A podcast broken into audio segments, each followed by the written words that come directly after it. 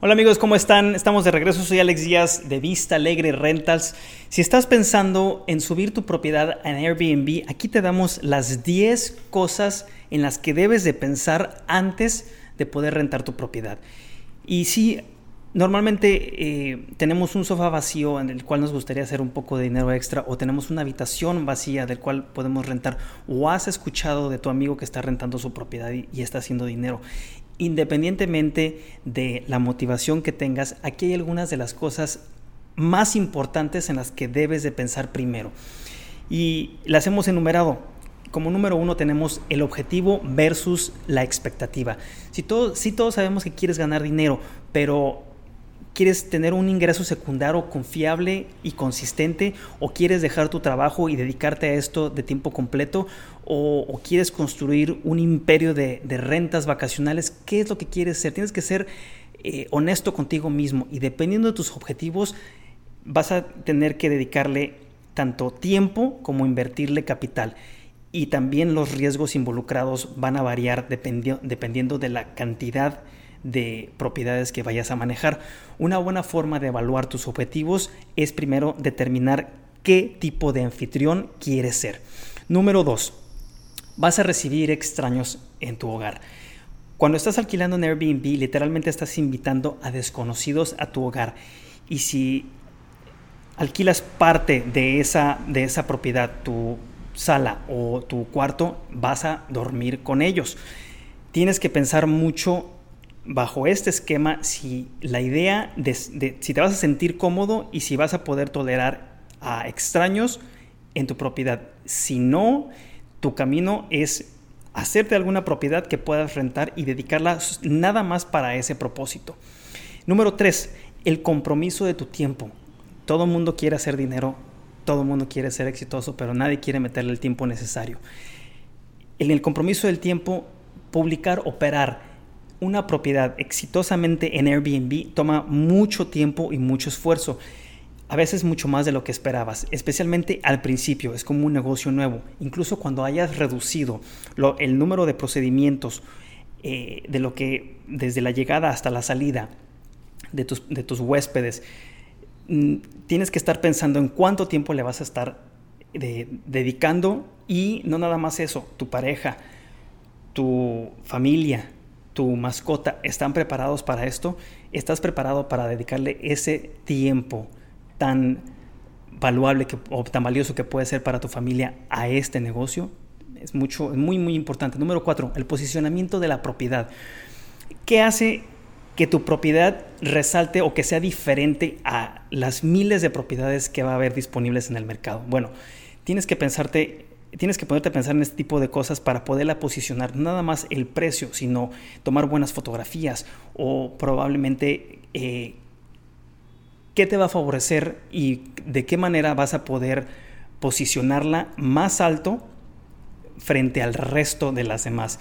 Obtener el posicionamiento correcto podría requerir ajustes constantes. No nada más vas a ajustar la propiedad, vas a encontrar el precio, el, la tarifa promedio o, 10% menos de tu, de tu competidor. Constantemente tienes que estarlo ajustando y para eso tienes que meterle tiempo. ¿Estás dispuesto a ponerle el tiempo y la energía para lograr esta posición correcta? Número 5. La relación con el propietario con el arrendador, la persona que te va a rentar a ti. A menos que seas dueño de tu casa, tendrás que pensar detenidamente cómo quieres acercarte y comunicarle a tu arrendador que piensa subarrendar en Airbnb. Si algunas, algunas personas subarrendan en Airbnb, pero y, el, y el arrendador no sabe de esto. No te recomendamos hacer esto porque nada echa a perder un trato o una reserva más rápido que un arrendador enojado. ¿Estás listo para hablarle sinceramente sobre tus intenciones de subarrendar y demostrar cómo continuarás siendo un buen inquilino? Muy importante. Número 6, la relación con los vecinos. Si, e, si eres propietario o alquilas, es probablemente que tengas vecinos. ¿Cómo crees que reaccionarían estos cuando descubran que alquilas o subarrendas la propiedad? Esto varía mucho según la ciudad y el vecindario. Si tu ciudad ya tiene muchos vecinos enojados que puedan solicitar al ayuntamiento o que prohíba o restrinja estas operaciones en Airbnb, querrás tener cuidado, especialmente antes de subir tu propiedad al sistema, para eh, cuidar este tipo de relaciones con los vecinos. En última instancia, tendrás que decidir si los posibles dolores de cabeza de tus que tus vecinos van a tener o tener que lidiar con ellos amerita o este, vale la pena subir tu propiedad y cómo responderías a estos vecinos enojados. Número 7. Riesgos y responsabilidades. Aparte del tema de la seguridad personal, de tú arrendando tu casa y quedarte a, vivir, a dormir con un, con un desconocido, te expones a una serie de otros riesgos al rentar. Estás poniendo tu propiedad en riesgo de robo, cuidado. Estás en riesgo de alquilar a un paracaidista o alguien que simplemente se siente en tu propiedad y no te pague renta. Eh, también correrás el riesgo de una posible responsabilidad civil si tus huéspedes les, se lesionan o si dañan bienes o lesionan a los vecinos con la cobertura de seguro de responsabilidad civil adecuada de Airbnb puedes minimizar este tipo de riesgos, pero tienes que tener mucho cuidado y tienes que poner procedimientos para poder evitar este tipo de problemas. Número 8, optimizar los precios, y lo hablábamos hace rato. Eh, fijar los precios no consiste simplemente en establecer las tarifas, bajarte 10%, bajar el 15%, porque esta, la temporada está cambiando totalmente.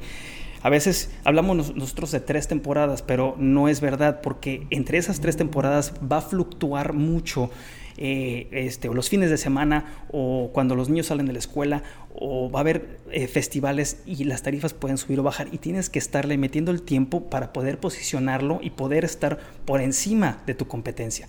O mejor aún, tienes que encontrar un socio confiable como una agencia o alguien que te pueda sugerir estos precios. ¿Estás listo para hacer este tipo de, de, entablar este tipo de relación?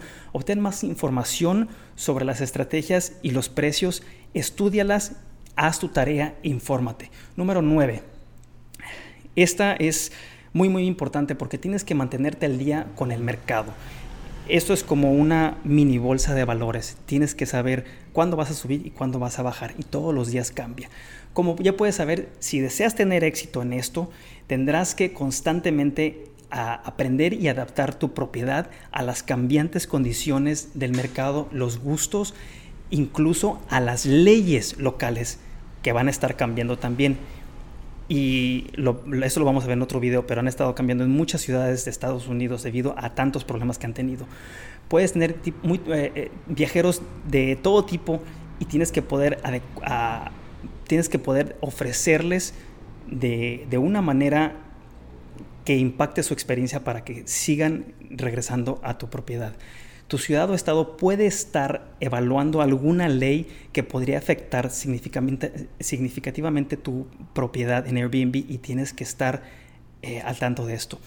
Eh, la última, adiós al tiempo libre. Y esto es porque vas a tener un negocio, vas a ser un emprendedor y vas a tener menos tiempo. Y hablábamos del compromiso y hablábamos de que si estabas dispuesto a pagar el precio.